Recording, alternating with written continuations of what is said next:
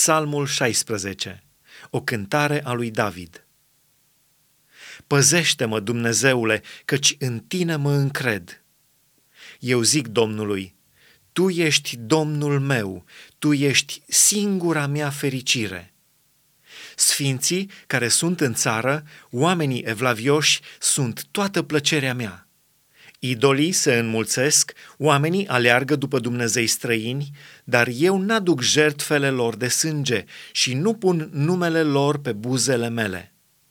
Domnul este partea mea de moștenire și paharul meu. Tu îmi îndrepți sorțul meu. O moștenire plăcută mi-a căzut la sorți, o frumoasă moșie mi-a fost dată. Eu binecuvântez pe Domnul care mă sfătuiește, căci până și noaptea îmi dă îndemnuri inima. Am necurmat pe Domnul înaintea ochilor mei. Când este El la dreapta mea, nu mă clatin. De aceea, inima mi se bucură, sufletul mi se veselește și trupul mi se odihnește în liniște căci nu vei lăsa sufletul meu în locuința morților, nu vei îngădui ca prea iubitul tău să vadă putrezirea. Îmi vei arăta cărarea vieții.